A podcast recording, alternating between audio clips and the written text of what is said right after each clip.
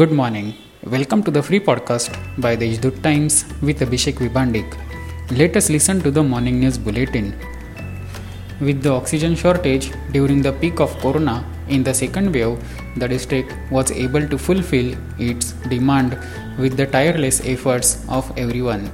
In particular, 130 metric tons of oxygen was required in the district.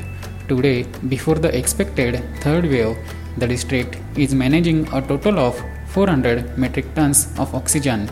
Guardian Minister Chhagan Bhujbal stated that the Nashik district is currently at the number 1 position in oxygen generation. The National Testing Agency is conducting the National Eligibility Cum Entrance Test 2021 at different centers located in 202 cities throughout the country and abroad, including Nashik, today Sunday from 2 to 5 pm in pen and paper mode. The admit card has been released on September 6. The Cantonment General Hospital in Deolali camp received praises and recognition at the national level for its commendable work in the pandemic.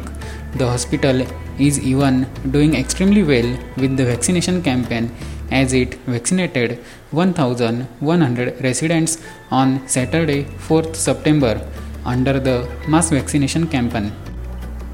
Posters have been put up in the city to cancel the transfer of District Superintendent of Police Sachin Patil.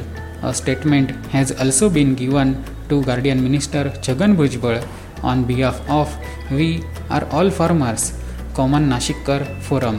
The demand has also been made on social media platforms. These are some of the main news. For more news, visit deshdoot.com. Have a nice day.